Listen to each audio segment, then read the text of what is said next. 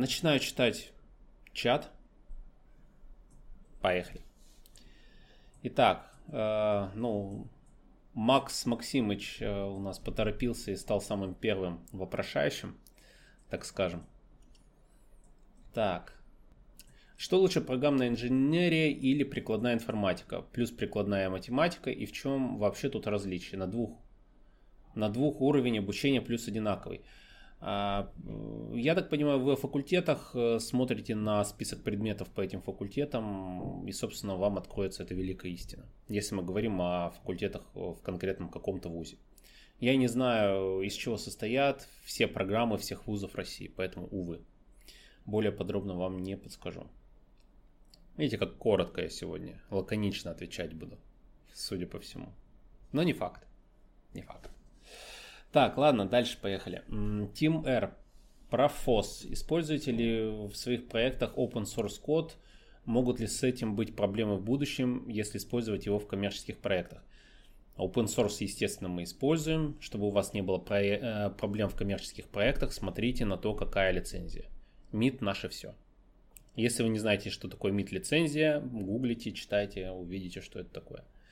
Ну и опять же, в зависимости от того, какого рода у вас коммерческие проекты, э, есть разного рода лицензии, поэтому читайте, ознакомливайтесь. Это нужно знать, если вы этим заморачиваетесь уже сейчас.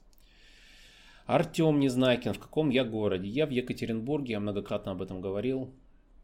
В профилях у меня везде стоит этот город, поэтому не секрет. Так, далее. Егор Жолнин, привет. Что можно сказать, если где-то тебе сделали офер на работу, но ты ждешь решения еще с других компаний?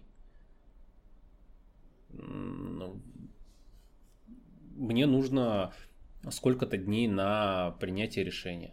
Опять же, если вы ждете э, ответ от компании, который, возможно, когда-то они вам дадут, я бы на вашем месте, во-первых, когда вы разговариваете с компаниями, ну, спрашивал, в какой промежуток времени можно ожидать ответа. Это раз, да, чтобы, потому что многие компании просто забивают болт на вас как на кандидата и никогда с вами не свяжутся. Ничего плохого нет, если вы на, прямо на собеседовании после разговора, если решение не принято сразу и вам не сказали ответ сразу, спросите, подскажите, пожалуйста, в какой промежуток времени я могу ожидать от вас ответ. И вы тогда хотя бы будете знать приблизительные сроки, сколько вам говорить другим работодателям подождать. Поэтому просто говорите этим работодателям, я сейчас э, в процессе выбора компании. Можно сказать напрямую, что вы ищете э, работу в разных компаниях. Я вообще не понимаю, кстати, почему все этого стесняются. Ну, естественно, вы э, ищете работу, рассылаете свое резюме в разные компании. Вот, блин, секрет. Я говорю, это, знаете, какая-то непонятная для меня игра в комплексы между работодателями и сотрудниками. Сотрудники стесняются сказать, что они ищут работу на рынке труда и рассматривают разного рода компании. Работодатели стесняются других вещей. Какая-то нелогичная штука. Поэтому как-то так. Прямо скажите, что а, или требуется время, или я рассматриваю другие варианты, мне нужно время до конца недели, например, что-то подобное. Но опять же, не стоит по полмесяца ждать и так далее. Если по полмесяца, это уже перебор. Если вы реально интересны, то, скорее всего, решение будет приниматься плюс-минус достаточно быстро. Но, естественно, не за один день, да, в большинстве случаев, но и не за две недели уж точно. А, потому что если у вас две недели динамит, то, скорее всего, они просто перелопачивают весь поток вакансий и э, ваши шансы понижаются. Чем больше претендентов, тем ниже, меньше у вас шансов. Но опять же, в зависимости от квалификации. А, Тикс. А, мистер Комбо, спасибо за комплимент то, что я приземляю жестко людей, ребят, вы поймите простую вещь. Я просто говорю как есть. Ну, правду. Ну, по крайней мере, я в этой реальности живу. Я понимаю, что да, многим мои ответы не понравятся. Да, то есть я не буду строить красивые глазки и говорить, что конечно же у вас все получится. Вы единственный неповторимый. Это полная херота. Вот, мы живем в достаточно конкурентном мире. Выживает сильнейший, тут плюс-минус оно действительно и применимо к поиску работы, поэтому сиськи мять я тут не собираюсь, разводить розовые сопли тоже. А многим это не нравится, особенно школьникам, у них э, еще такое чувство собственного величия достаточно сильно развито, они считают, что они неповторимые, поэтому когда им говорят, что э, дружок платит деньги на работе за работу, они возмущаются, как так? Я думал за красивые глаза. Поэтому я думаю, это уходит с возрастом. Я просто говорю как есть. Но спасибо, что оценили. А рад, что вам это нравится. Ладно, дальше поехали. Попы поцеловали, короче, друг другу. Поехали дальше.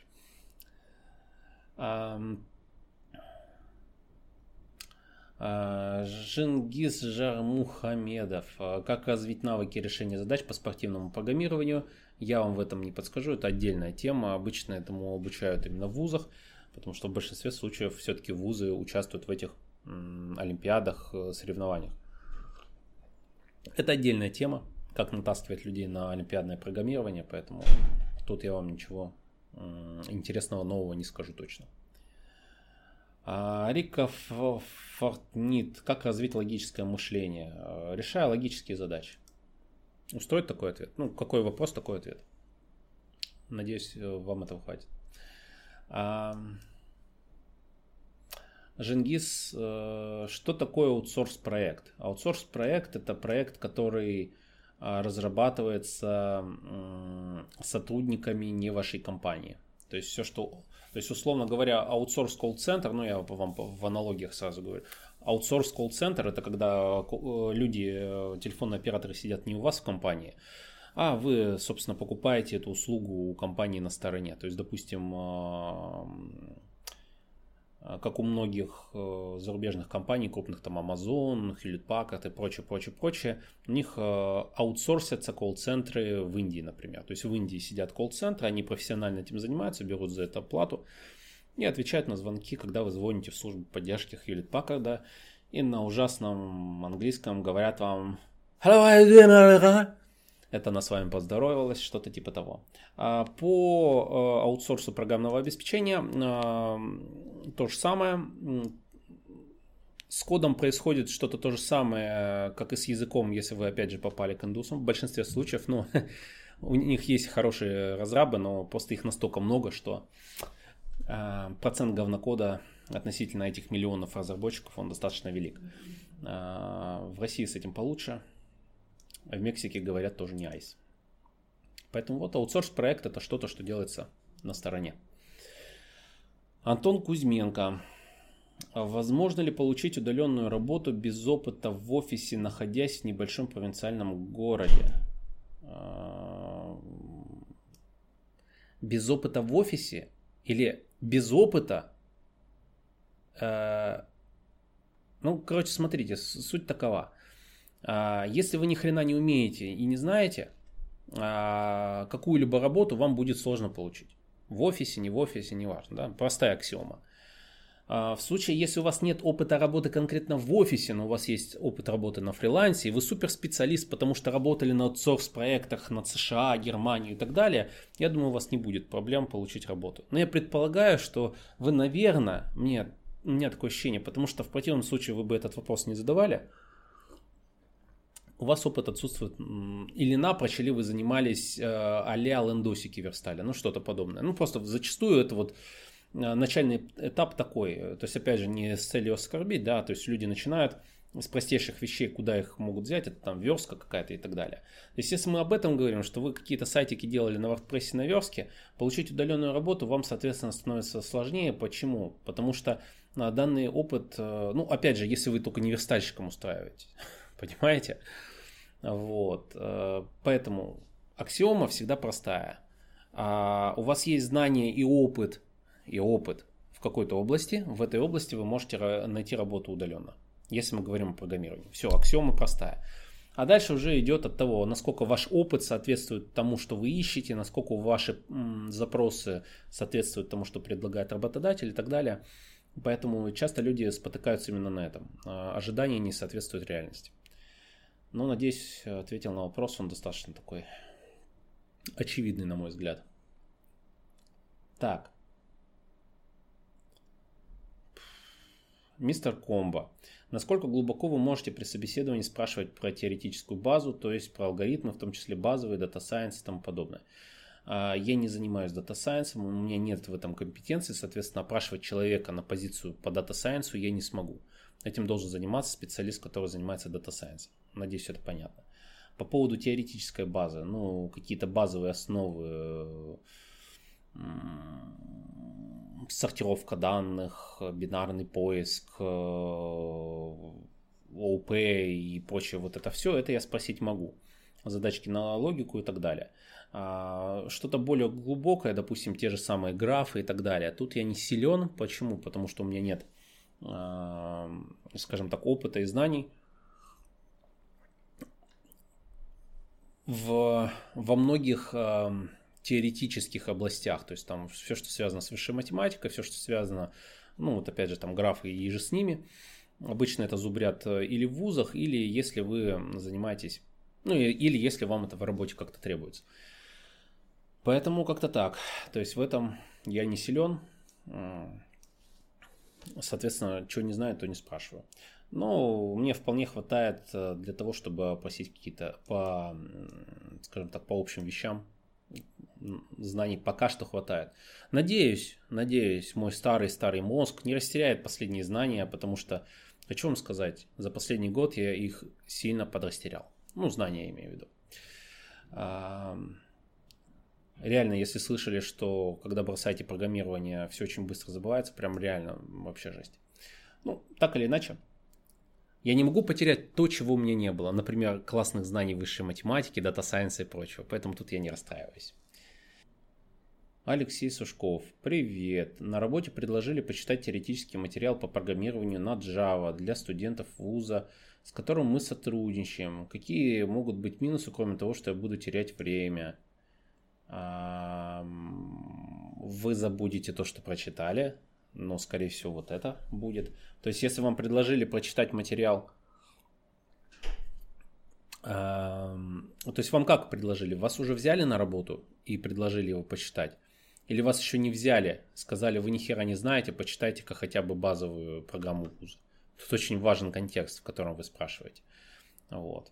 Поэтому если вам на работе просто предложили, ну, возможно, у вас просто пробелы в теории, вы уже можете всегда конкретизировать. Я вообще не понимаю, в чем проблема. Задать встречные вопросы. А, возможно, вам просто нужно подтянуть какие-то конкретные теоретические области. То есть люди просто сильно, чтобы не заморачиваться, говорят вам, ну, вузовую, вузовскую программу почитай по теории, чтобы дырки основные залатать. Да, чтобы не объяснять, не объяснять вам там какие-то простейшие вещи. Вот и все. Поэтому Вопрос, что именно нужно, как результат получить. И опять же, если вы будете просто читать, ну вы все позабудете. Ну или не все, очень маленькое количество информации в голове останется. Хотите более эффективно, ну лучше понимать предметную область, куда это все потом применять, э, что именно хотят. Но скорее всего это имелось в виду, что просто теорию подтянуть. Потому что у вас она отсутствует. Опять же, если вас взяли на работу. Если не взяли, сочувствую. Так, MultiDirectX. Э, насколько важно для HR знание технической части, как обстоят дела в твоей компании? А, в моей компании э, я же и HR. То есть я основной человек, который занимается наймом специалистов. К сожалению, у меня нет сейчас человека, которому я бы мог полностью доверить найм э, специалистов. Они у нас, знаете, не сильно, ну то есть заявки у нас не сильно тривиальные, поэтому тут нужен особый подход. И он больше даже не в технических знаниях, хотя понятно, какие-то базовые вещи нужно понимать, у нас там много по пониманию того, как мыслят разработчики и так далее, когда проводишь собеседование. Ну, то есть, я же не буду технически собеседовать iOS разработчика. Есть iOS разработчик, который прособеседует iOS разработчика на знание, собственно, всех нюансов iOS, да. Но чтобы начать диалог, обсудить все вопросы с этим человеком и так далее, понятно, что нужно говорить с ним на одном языке, это раз – но опять же нужно понимать его нужды и прочее. У нас компания, еще раз говорю, у нас небольшая компания, 15-17 человек, смотря как считать, э, поэтому у меня нет отдельного HR. Я сам нанимаю. И ошибка у нас слишком дорого может стоить, если HR подберет какого-нибудь говна кандидата. Я пользовался услугами, ну, пробовал пользоваться услугами профессионального и профессиональной HR. К сожалению, то, что мне подсовывали, знаете, у HR есть просто такая особенность у некоторых. А, ну, то есть ты говоришь, допустим, мне нужен Java там senior developer, да, у которого там 10 плюс лет э, опыта в Java, а, список технологий там предоставляешь, да, там всякие Hibernate, Java 8, там, не знаю, и прочее, прочее, прочее. Она тебе дает какого-то человека, который там пару лет на Java пилил, а до этого он был разработчиком на, ну, условно говоря, на Basic. Я такой, блин, я же сказал, мне senior Java developer нужен, знания вот эти все. А там человек год или два поработал на Java. Ну так, несерьезно. Ну видно даже по профилю, что он делал, что. Но он не подходит. Что мне подсунуло-то? Ох, окей, JavaScript developer нужен, там какой-то senior тоже, да. Знания React, тыры-пыры. Предлагают мне девелопера, который, извините меня, например, на Java писал, и тут он начал на фронтенде что-то делать, и он полгода на React пишет нахуя мне такой специалист? Ну, то есть я конкретно обрисовал полностью профиль, который мне нужен, и мне подсовывают людей, вот лишь бы дырку заткнуть. Ну зачем время тратить? Реально, это большая потеря времени. Это нужно взять резюме, взять контакты, связаться с человеком э, предварительно, потом созвониться или сразу созвониться. Э, ну, опять же, в зависимости от того, откуда контакт пришел. Мы про HR говорим, на, наемных. И вот этот весь процесс, он требует много времени. И это все ради того, чтобы спросить, сколько вы на JavaScript работали, полгода повесить трубку и сказать «до свидания». Вот, поэтому знание технической части должно быть. Я вам как разработчик скажу, что, а, ну, опять же, это в зависимости от ситуации, то есть, ну, кто-то понимает, да, что девочка, которая ему звонит или пишет, она не бум-бум в технологиях, да, и с ней бесполезно какие-то нюансы. Э, обсуждать. Это нормально, на самом деле. Очень много таких HR, это норма, и я думаю, а, именно высокого уровня специалисты, за которыми бегают, они к этому уже привыкли, да, что постоянно какие-то мальчики, девочки пишут тебе, предлагают какие-то вакансии, и их задача просто вот, ну, начать диалог с тобой. Это единственная их задача потому что они ищут для каких-то там компаний, это HR-агентство, они ищут для каких-то компаний, или, окей, они работают в этой компании. Они сильно не разбираются в технологиях, их э, задача вот именно скоммуницировать тебя с техническими специалистами, чтобы они тебя просили. Ну, может, какие-то базовые там собеседования провести и прочее. Вот, поэтому адекватные люди понимают, что от HR можно особо ничего не ждать. Но если у HR есть хорошие технические знания, это замечательно, на мой взгляд, потому что я, как, опять же, вот я начал говорить, я как разработчик, мне намного более комфортно разговаривать с человеком, который, с которым мы на одной волне, да, который я понимаю, что в этом деле шарит, а, и сразу уважение какое-то к нему появляется, да, то есть ты уже начинаешь разговаривать с ним не как с какой-то пустышкой, промежуточным, необходимым а, злом, так сказать, звеном вот этим, а начинаешь разговаривать с, с ними, э, с ним, с этим человеком, как с равным, да, это просто приятней. А, а я уже говорил об этом, в любом найме очень важно, ну, первое впечатление, да, то есть как ты начнешь диалог, как человек начнет к тебе относиться, потому что, да, есть опытные разработчики, которых уже задолбали, допустим, ну, Э, предложений, э, звонками и так далее. Но опять же, если их задолбали, значит они выставили свой профиль доступным, значит каким-то образом они открылись в публичной сети, значит была, наверное, причина. Ну, вот. Но опять же, устаешь от бестолковых запросов, от неинтересных. Это да. Поэтому вот, так, немножко развернуто получилось. А, Максим П. Привет, Шифу. Как считаешь, технические ПМы вымерли как вид или все еще востребовано? Работают, э, не вымерли они как вид. Не знаю, откуда у вас такая информация. А, вот там дополнение. Работал техлидом, думал перейти в ПМ, столкнулся с тем, что а, рынок занят девочками из Иньяза за 3 копейки, а ПМА с э, тех бэкграундом а, галерееведы платить не готовы. Ну, давайте, во-первых, вот галерии Веды, э, я уж не знаю, кого вы подразумеваете, я предполагаю, что это сейчас модное словечко, которое распространяется с определенного сайта Это галеры, это то, что часто э, сейчас культивируется, чтобы ассоциировать слово галеры с аутсорс-компанией. Я уж не знаю, каким хреном это все связано. Если вы про это, то ну, аутсорс-компания, аутсорс-компания рознь. Да, и там есть серьезные проекты, я лично работал с этими ПМами. ПМ ведет э, несколько серьезных крупных проектов, на которых там десятки или сотни разработчиков очень серьезных, и компании серьезные, и менеджмент там серьезный. И я сомневаюсь, что там девочка с Иньяза за 3 копейки сможет вытянуть это все. Поэтому как бы так. То есть это во-первых. А, во-вторых, да, естественно, вакансий а, для ПМОов не так много, как для разработчиков, например. Ну, а, такая уж специфика, да, то есть как вакансий директоров не так много, как грузчиков, например. Ни в коем случае не попытка ассоциировать с разработчиками, сразу оговорюсь.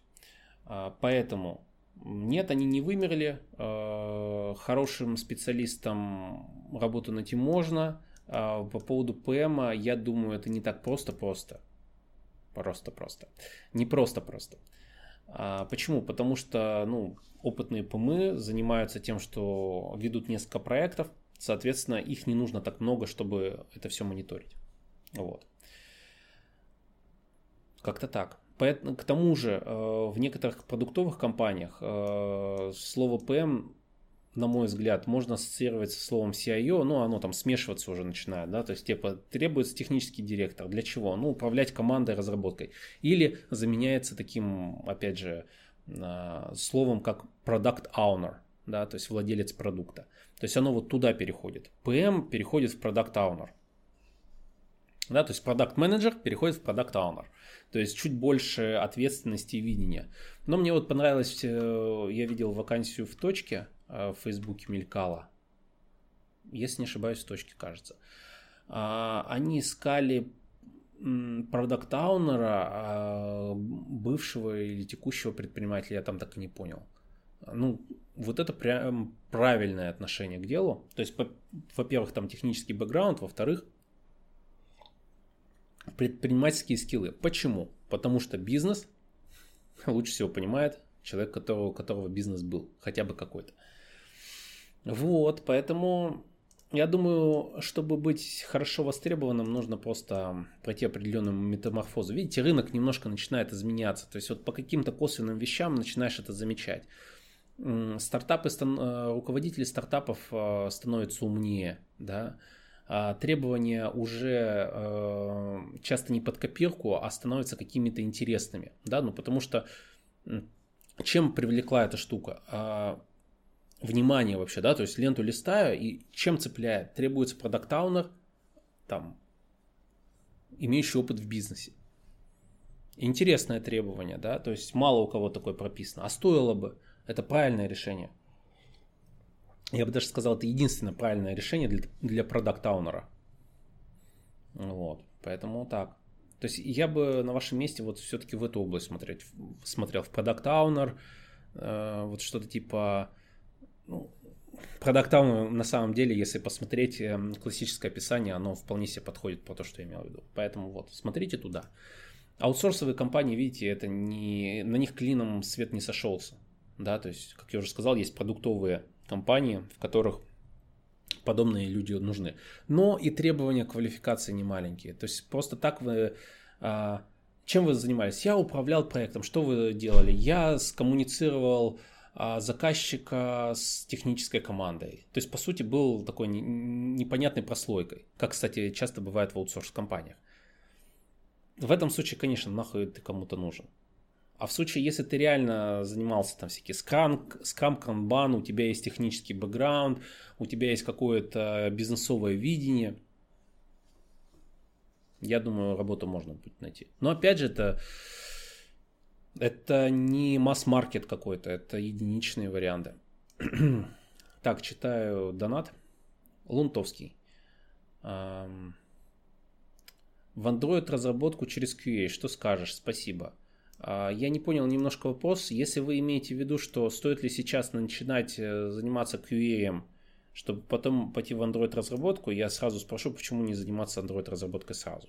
Если это единственное, куда вас берут э, работать, и вам нужно заработать на кусок хлеба, да хоть через грузчика, какая разница. Ну, то есть э, я в IT-мир выходил э, через кладовщика и грузчика, ну, если так, так можно сказать. То есть мне, чтобы заработать деньги на книге, чтобы получить какую-то какие-то знания, мне пришлось работать грузчиком, вообще делать, там, кладовщиком работать и так далее, чтобы просто первые бабки заработать. Там еще в 17, по-моему, лет. Не, ну, работать я раньше начал, ну, вот кладовщическая моя карьера, которая быстро закончилась, потому что я быстро поднатаскался и ушел уже работать в профиль свой, в айтишный. Как-то так. Поэтому все зависит от ваших, э, от вашей ситуации. Но из QA, да, можно перейти в разработчик. Просто всегда вопрос, это необходимая мера? То есть э, просто еще раз повторю историю. Человек спрашивает, я хочу стать Android разработчиком, я решил начать с того, что изучаю HTML и CSS. Логичный вопрос, нахера? Ну, то есть нахера? Он такой, ну, чтобы начать. Вот это, чтобы начать, понимаете, это вот бич очень многих начинающих разработчиков. Они начинают какими-то окольными пути, путями идти к своей цели. То есть делая все, что угодно, лишь бы не заниматься тем, кем они хотят быть. Как-то так. Как ему по по поможет HTML и э, CSS в верстке под Android устройство? Знаете как? Вот так вот. Ровно никак. Она там отсутствует напрочь.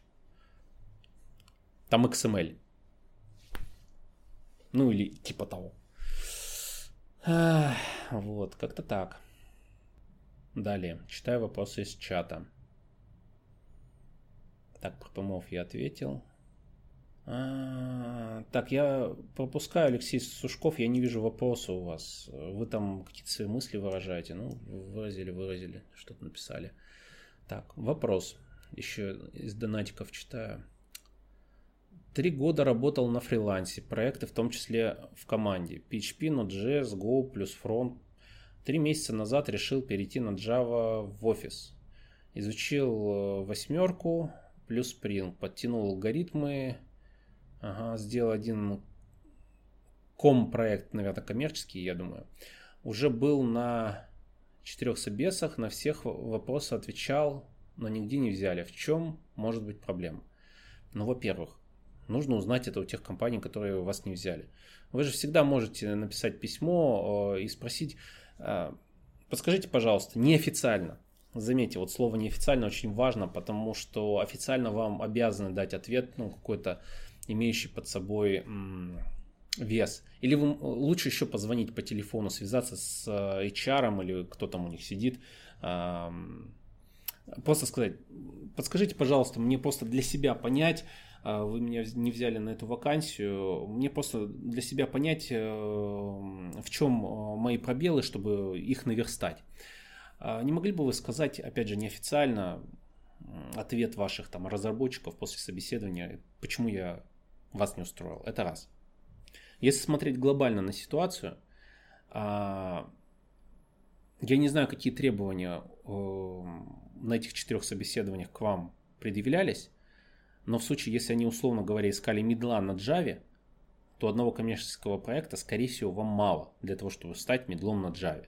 Да, то есть один проект на Java это ну, ничто. Ну, опять же, проект проекту рознь, возможно, вы три года на этом проекте сидели, но судя по всему, а, вы написали три месяца. Три месяца на одном проекте на Java это, ну, вы стажер-новичок, я вас поздравляю. То есть это как бы... Вы начали все с нуля практически. Если вы идете на медла на Java, вы поймите смысл. Да? То есть людям нужен конкретно человек, который разбирается в Java. Вы на Java пишете три месяца. Все по какой-то причине все думают, что я работал там 10 лет на C++, иду на вакансию Java разработчика и говорю, что да я там научусь в процессе. А людям нужен конкретный человек, э, который может уже писать нормальный более-менее код самостоятельно. А вы такого не можете делать. И сможете ли вы сделать это даже через полгода, большой вопрос. Вас же не знают, кто вы, что вы, как вы работаете. Поэтому тут такая ситуация. Возможно, из-за этого не взяли. Возможно, вы просто технически недостаточно подкованы. Опять же, это вы думаете, что вы изучили, а насколько вы хорошо изучили? Большой вопрос. Ну и опять же, три месяца на Java это так. Детские игры. Не обижайтесь, серьезно, ну как есть, говорю.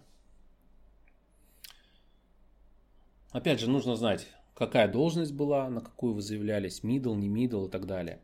Какие требования на этой должности были, как вы прошли реально собеседование, насколько вы правильно на все ответили. Вам же могут не сказать в лицо, когда вы там облажались. Поэтому самый простой способ позвонить и узнать, но не официально. Официально работодатель в Российской Федерации обязан дать вам ответ по закону. И они вам так его и дадут.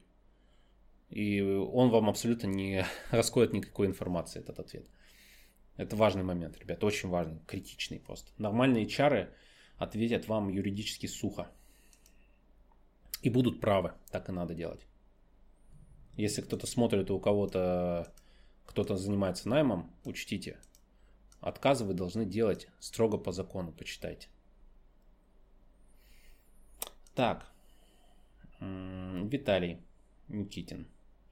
А, вот, еще было сейчас. Кроу, стоит ли на втором курсе универа идти на работу, стажировку, в какой-то мере забив на учебу? А, я сейчас скажу а, неправильную вещь. А, ну, точнее, люди будут считать, что это неправильная вещь. на самом деле, не мне решать.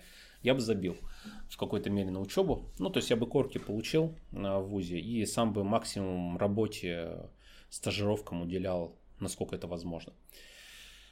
Вот. Но это я бы так сделал. Так скажем.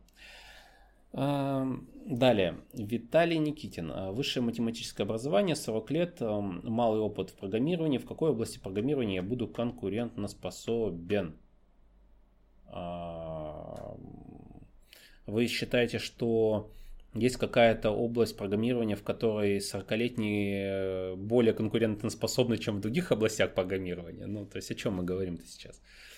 Вот, поэтому в данный момент у вас шансы в любой области одинаковые. Вот. То, что у вас высшее математическое образование, вам 40 лет и у вас малый опыт в программировании, абсолютно мне не говорит о том, допустим, какие знания у вас в высшей математике. То есть, возможно, да, в data science-е у вас были бы какие-то навыки, но вполне также возможно, что вы до 40 лет проработали вне этой сферы, уже все подзабыли. Поэтому слово высшее математическое образование можно вычеркнуть, оставить 40 лет, малый опыт в программировании. В какой области вы программирования я буду конкурентоспособен. Без знаний вы не будете ни в какой конкурентоспособны. Но если у вас классное знание математики выше, например, вы, я же опять же не знаю, кем вы были до 40 лет, может вы высшую математику преподавали, ну, в Data Science, допустим, она требуется например. Ну, Data Science, Machine Learning, вот эта вот вся фигня. Вот. То есть, возможно, ну, опять же, это если вы занимались высшей математикой. А если вы просто получили высшее образование, высшая математика, получили когда-то там, 20 лет назад или сколько там, а потом занимались менеджером, работали еще кем-то, то можно вычеркнуть этот пункт из биографии. То есть это, я, я скажу так, кто-то начнет вопить, что ну как же там знания не пропьешь, тра-та-та. Мы сейчас не об этом говорим. В данный момент этот пункт не является сильной стороной. Почему? Потому что там 15 лет его не практиковали или 20. Все. Точка. Так, э, вопрос. Из донатиков зачитываю. Часто на вакансиях Java не пишут Junior Middle, то есть три года опыта на PHP, Node, Front никаких плюсов не дают в Java мире.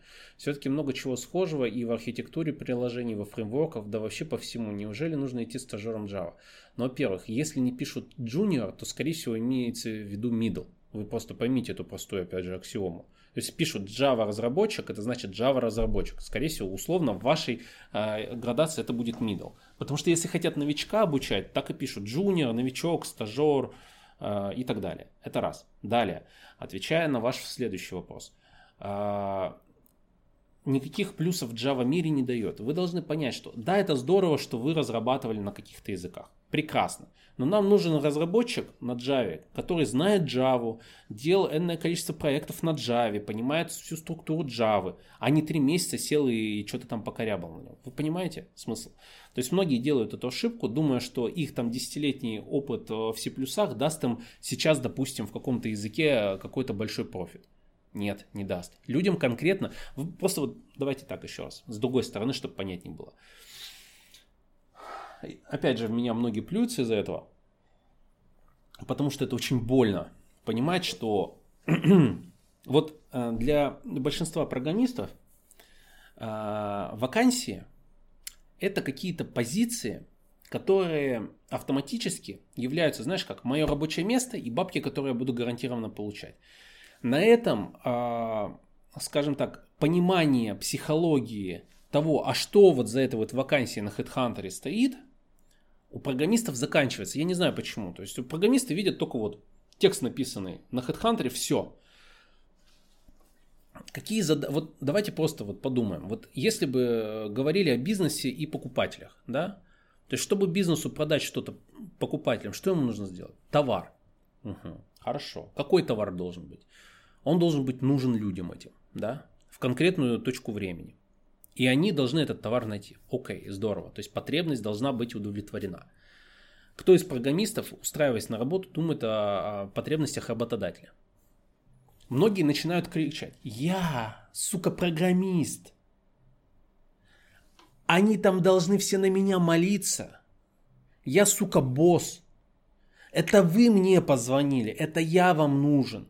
Хоть я откликнулся, конечно, на вашу странную вакансию, но у меня этих вакансий до хера, поэтому я откликаюсь на все, конечно же. Поэтому вы говно, а я королева. Обычно происходит почему-то таким образом. И забывается то, что это бизнес. Там есть бизнес, там есть люди, там есть команды, там есть руководитель. У бизнеса есть задачи. Эти, эти задачи нужно решать. Это я так предысторию даю, да? Издалека зашел. Но это важно понять, это фундаментальная ошибка, которую все делают, когда начинается вот эта вот трата времени на то, что я 10 лет работал, и тут я решил весь такой прийти к вам и стать э, middle Java разработчиком. Без обид, как есть, просто говорю. То есть сидят люди, какие у них задачи? Давайте посмотрим. Потребность какая вот у людей, которые готовы платить деньги. Они хотят за эти деньги получить что-то. Логично? Почему-то, я опять же не знаю почему, большая часть разработчиков думают, что им просто будут платить деньги. Что давать еще что-то туда, ну это, ну, ну попросите меня еще дополнительно, я дай бог вам какой-то результат дам. Так что ли происходит? Нет. Вы за товар э, в магазине платите, вы что должны получить? Товар. Логично, просто же, да, я денежку отдал, я что-то получил взамен. Это базовая экономика.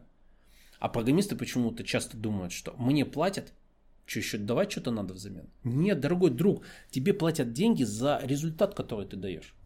Окей, надеюсь, это понятно. Это базовый, простейший принцип. Размышляем дальше. Вас нанимают, хотят, чтобы вы дали какой-то результат. Так? Так. У них стоит Java проект, там сидит команда Java разработчиков. Они хреначат проект.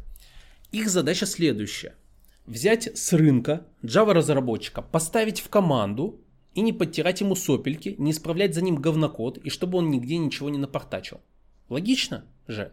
Логично. Они именно за эту такую зарплату готовы платить. Много, мало, это уже другой вопрос. Да, то есть у них есть потребность, которую нужно удовлетворить. Они начинают собеседовать разработчиков. И у них есть конкретно в голове э, параметры, по которым они описывают. Чаще всего эти параметры написаны в вакансии.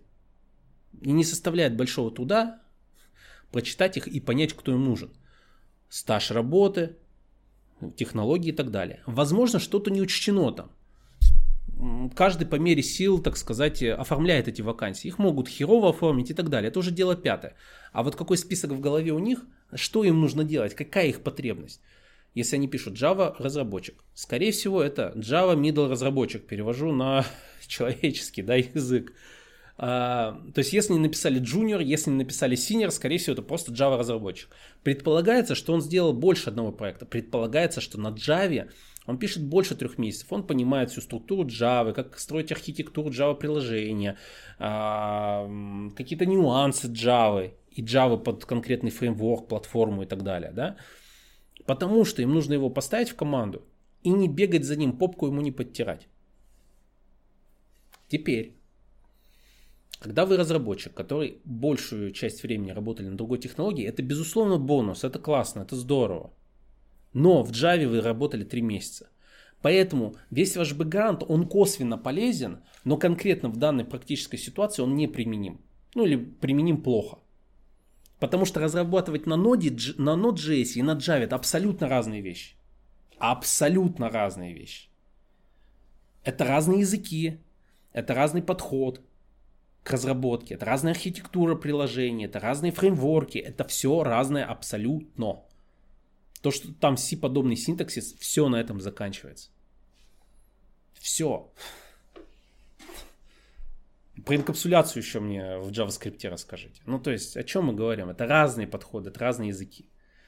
То есть, вы пришли из мира фронтенда, ой, не фронтенда, а, извиняюсь, а, бэкенда, там PHP, Node-ы, это все замечательно, но это не Java.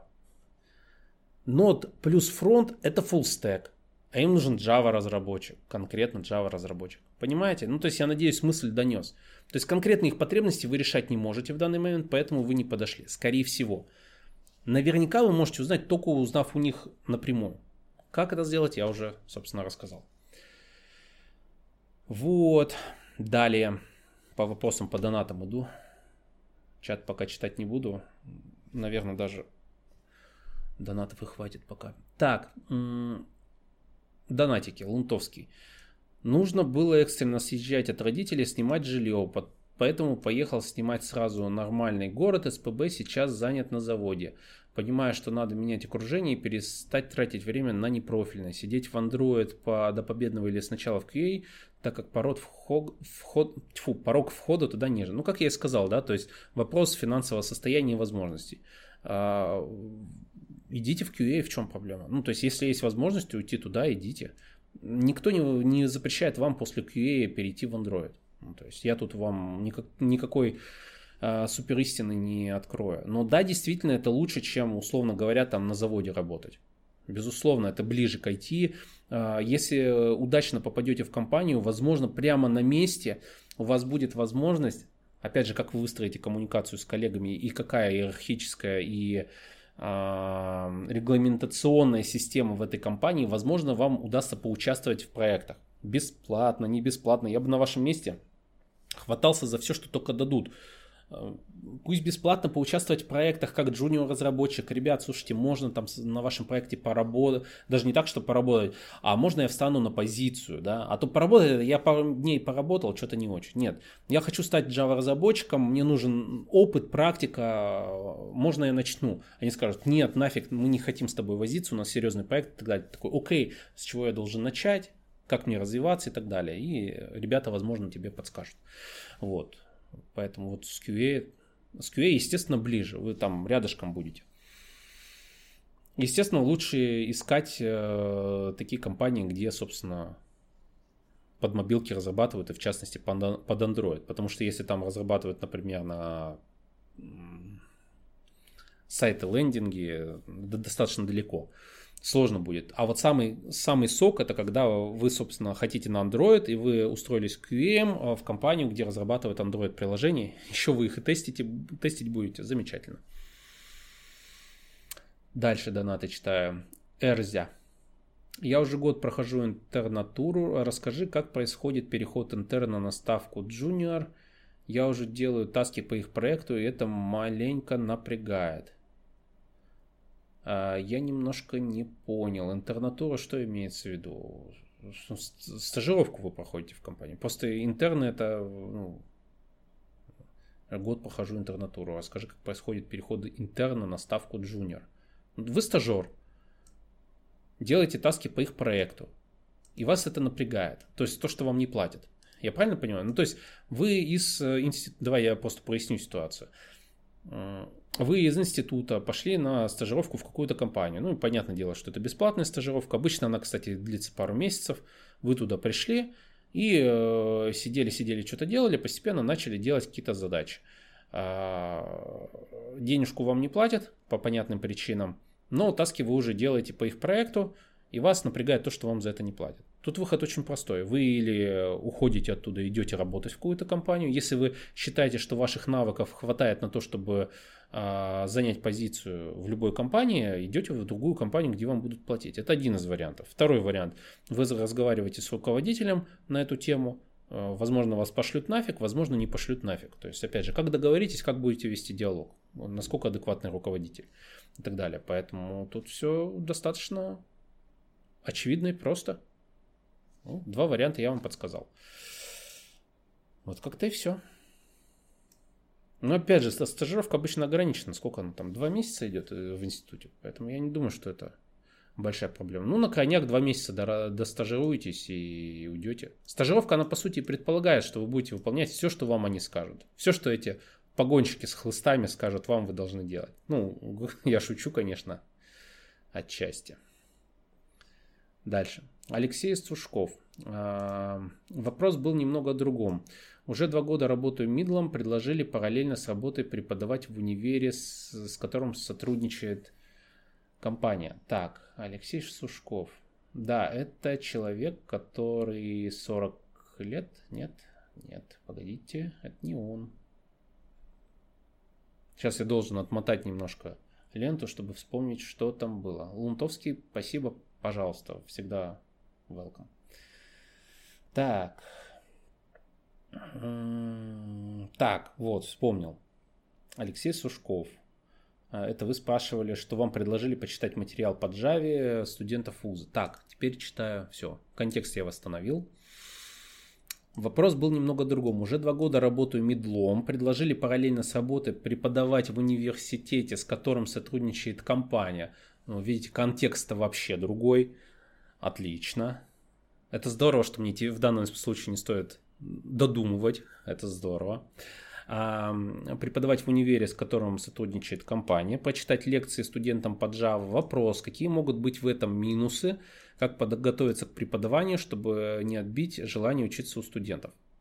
Первое. А, минус на мой взгляд, единственное, это в случае, если э, ваша работа не будет оценена по достоинству. Ну, то есть обычно в вузах не сильно хорошо платят. Опять же, в данном случае я могу лишь предположить, что данная компания занимается, как и многие другие компании, компании, условно говоря, скрытым хантингом, хотя нахера не скрытый ни разу. То есть вы идете туда, преподаете этим студентам, и потом эти студенты идут работать в эту компанию. У компании понятный интерес, она оплачивает ваше время, в деньгах вы ничего не теряете. Если вам преподавание интересно, это важный момент, чтобы не отбить желание у, у студентов учиться, вам нужно в первую очередь, в первую, это самое важное, отвечая на ваш вопрос, иметь желание обучать людей. Это первое. Если у вас этого желания нет, заниматься этим не нужно. Вы стопроцентно отобьете у всех желание учиться. Все. Точка. Вот так оно работает. Если у вас желание подобное есть, вам это интересно, отлично. Самая большая часть у вас есть, ну, помимо опыта, понятное дело. А, поэтому, какие еще минусы есть? Все, я, в принципе, единственное сказал. Вам это не интересно и вам это не оплачивают. Это минус, возможно. Ну, я так предполагаю, что вам это все оплачивают, учитывая, что это пиар-компании. И э, раз вы вообще об этом думаете, скорее всего, у вас и интерес какой-то есть. Возможно, у вас есть неуверенность в том, сможете ли вы, но это, опять же, вопрос к вам личный. Поехали дальше. Какие могут быть плюсы? Плюсов тут масса. Первый плюс. А, ну, его все называют, знаете, хочешь чему-то научиться, начни кого-то учить этому. Эта тема отлично работает в программировании. То есть вы таким образом, постоянно читая лекции на какую-то тему, что-то рассказывая, вы, во-первых, а, у нас же у всех есть пробелы. Ну, ну, это, ну, это факт. Даже если вы Java занимаетесь, у вас все равно какие-то мелочи вы не знаете, не помните, может, не использовали долго и не помните. Вы, подготавливаясь к очередному занятию, вы это все наверстываете. Таким образом, у вас это все очень прочно заседает в голове. Соответственно, ваш уровень уже, скажем так, вы более уверенно будете себя чувствовать на собеседованиях и так далее и тому подобное. То есть вы растите свою свои компетенции, свою квалификацию поднимаете таким образом. Это раз. Это, наверное, самый большой бонус. А, то есть вы укрепляете и расширяете вглубь свои знания предмета, по которому преподаете. Потому что постоянно готовитесь, постоянно это все повторяете кому-то. Люди задают вам встречные вопросы, на которые вы, возможно, не знаете ответы. Это позволяет вам еще глубже э, узнавать эту технологию, эту платформу. То есть вы научитесь очень многому, если начнете учить людей, поверьте. Далее. А, следующий плюс. Публичные выступления. Навык публичных выступлений. Если вы никогда этого не делали, вполне вероятно, вас будет колбасить и трясти в первый раз. Это нормально. Меня трясло и колбасило. Мне было 18 лет, я преподавал людям ремонт, модернизация ПК и школьникам э, программирование на Turbo Pascal и же с ним. Меня первое занятие прям трясло, прям реально трясло, я ничего сделать не мог. Я нормально разговаривал, но меня вот так просто калашматило. Ничего с этим нельзя было сделать. Вообще жесть, конечно. Сейчас меня уже так не трясет, когда я выступаю на сцене. Но опять же, этот навык немножко спадает, если вы долго этим не занимаетесь, тоже учтите это. Навык публичных выступлений программист очень полезная штука, особенно если вы будете еще в дальнейшем вести, условно говоря, карьеру выступающего э, спикера на конференции. Замечательно. Вам будет проще держаться на публике. Она не будет вас так пугать. Плюс вы разработаете э, понимание того, как отвечать на вопросы, на которые вы не знаете ответы, на которые знаете ответы и так далее и тому подобное. То есть вы с этим обвыгнетесь, и для вас это будет комфортно. Вот. Ну и плюс, э, ну, в этот же навык э, выступлений входит и речь, дикция какая-то и так далее. Стиль, харизма и вот эта вся оберточка. Вот. По-моему, замечательные плюсы, чтобы этим заниматься. Но опять же, вам нужно, э, и добавляя все-таки к теме, чтобы не, не отбить желание учиться у студентов, вам нужно не быть сухим, скучным преподавателем, а, основное время, который занимается тем, что а, бубнит что-то из книжки или что-то там пространно рассказывает. Чем менее понятно то, что человек говорит, тем скучнее ему становится. То есть мозг не понимает, что происходит, он отключается, человеку становится скучно. А, посмотрите лекции, как делают лекторы. Вот э, у нас даже в российском вузе видел лектора. Он классно делает, он показывает вам на примерах, то есть вот физику, он объясняет физические какие-то законы, принципы и прочее, да. Он вам прям, там, колесо, ну просто посмотрите, там э, у, лекция по физике с колесом, там он колесо показывает, там студента вызывает, он держит это колесо, оно там вращается и так далее. То есть, блин, классно преподает, реально классно. Интересно, ты сидишь даже на ютубе, сидишь, залипаешь, а каково это в аудитории, когда можно задать вопросы и так далее. То есть не жмитесь, когда люди задают вам вопросы, отвечайте им, то есть ведите коммуникацию. И главное, демонстрация, визуальщина, э, практика, человек, существо такое, он запоминает намного лучше, чем просто вот ему бу-бу-бу-бу-бу какой-то список непонятной информации. Он намного лучше понимает, когда ему показывают, объясняют на примерах, понимаете? Я поэтому постоянно топлю за то, что не надо книгу читать, да, нужно что-то делать, делать, делать. На основании этого мы запоминаем и понимаем лучше материал. Поэтому вот э, в вашем случае вы можете стать великолепным преподавателем в случае, если сможете преподавание на Java сделать каким-то интерактивным. Как вы это сделаете, это уже вопрос к вам. Вот, ну, собственно, я на ваш вопрос, наверное, ответил. Надеюсь. Так, далее. Андрей Цегельников. По донатику читаю. А, случайно вошел в IT через QA. Через год поставили руководить отделом тестирования. Несмотря на то, что опыта нет. И сейчас непонятно, какие скиллы качать и у кого учиться. Поздравляю. А, как же они так неосмотрительно-то вас поставили? Ну, видать, у вас менеджерские задатки были, раз уж они так сделали, несмотря на опыт. Смотрите, а, вопрос всегда встает в то, какого рода обязанности у вас есть от этого пляжа. Объясню. А, руководитель отдела, то есть называть-то можно хоть царь-бог горы, неважно. Вопрос, э, что ему вменяется в обязанности. То есть э, должен ли он как тимлид э, да, в команде программистов сам кодить или нет. То есть вы должны в этом случае сами заниматься написанием тест-кейсов да, и так далее. Интеграцией каких-то фреймворков. Если да, то окей. Если нет, то, возможно, вам технические вот эти тестовые, ну, в рамках тестирования а, навыки и не нужны. Возможно. Возможно, от вас хотят просто, чтобы вы менеджерили отделом. Тут очень важно, понимаете ли вы ожидания руководства от вас, как от руководителя отдела.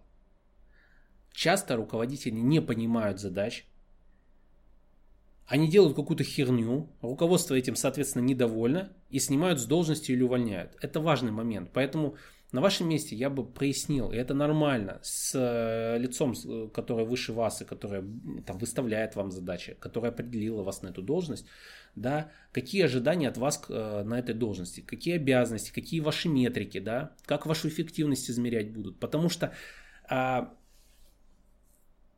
руководитель руководитель подразделения, отдела, команды и так далее, его задача удовлетворять ожидания того человека, который его на эту должность назначил.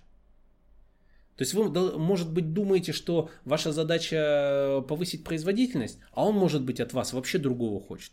Может быть, больше прозрачности он хочет. Поэтому это нужно выяснить у вашего руководителя. И это нормально. Если вы не будете этого вопроса задавать, вот тогда вы можете попасть в жопу. Это может быть мина замедленного действия. Да? То есть накопительный эффект негатива, который вам и не выскажут даже а, вас с этой должностью берет. Опять же, если вам она дорогая и вам она нравится, то вот. Поэтому от этого зависят и скиллы. Потому что если от вас ожидают, а, что вы будете заниматься архитектурой, тестированием, написанием тест-кейсов, вот этой всей бумажной волокиты, то есть архитектура, а, ну да, там нужны какие-то технические знания. Если там чисто тест-кейсы, да, то вам технические навыки не нужны. Вам нужны э, скорее а, подходы в организации э, системы тестирования, да, то есть это бумажная работа. А, возможно, от вас хотят, да, действительно, архитектуру и какие-то сложные решения, чтобы вы понимали. Тогда вам нужно срочным порядком натаскиваться в том, как все эти системы работают. Я уж не знаю, на чем у вас там все это развернуто, там селениумы, не селениумы. Вот. У каждого по-своему. Поэтому вот как-то так. То есть вот скиллы, они зависят от задач, которые перед вами стоят. А если они скажут, мы хотим, чтобы ты повысил, повысил производительность отдела, это метрики, это замер э, эффективности, это психология, Блин, да, психология, а как вы будете мотивировать людей управлять ими, чтобы они довольны были и, и производительность повышали и так далее и тому подобное. Поэтому вам придется качать эти скиллы, коммуникация, навык э, управления командой и так далее и тому подобное. Потому что вас, от вас этого ждут. Поэтому вот, Андрей, э, такой мой ответ вам. Надеюсь, вам это поможет. Поговорите с руководителем, реально. Выясните список. Должны быть четкие критерии, э, или критерии, или направления, или лучше всего э, конкретно прописанные, э, ну или не обязательно прописанные, вы с ним в диалоге можете просто себе выписать или запомнить, а, что именно для него важно, что он хочет видеть от вас как от менеджера, то есть чего он ожидает, да, то есть что для него важно, что вот это является этим мерилом вашей успешности на этой должности, его ожидания, его ожидания. Как-то так. Так, ну вообще, вообще, я сейчас быстро, конечно, чат так пролистну, но я по сути заканчиваю. Да, вопросы интересные есть, ребят, но у нас э, стрим идет только час, поэтому я, собственно, сегодня буду завершать. Ладненько. Все, стрим заканчиваю. Всем спасибо, всем пока. До новых встреч, друзья.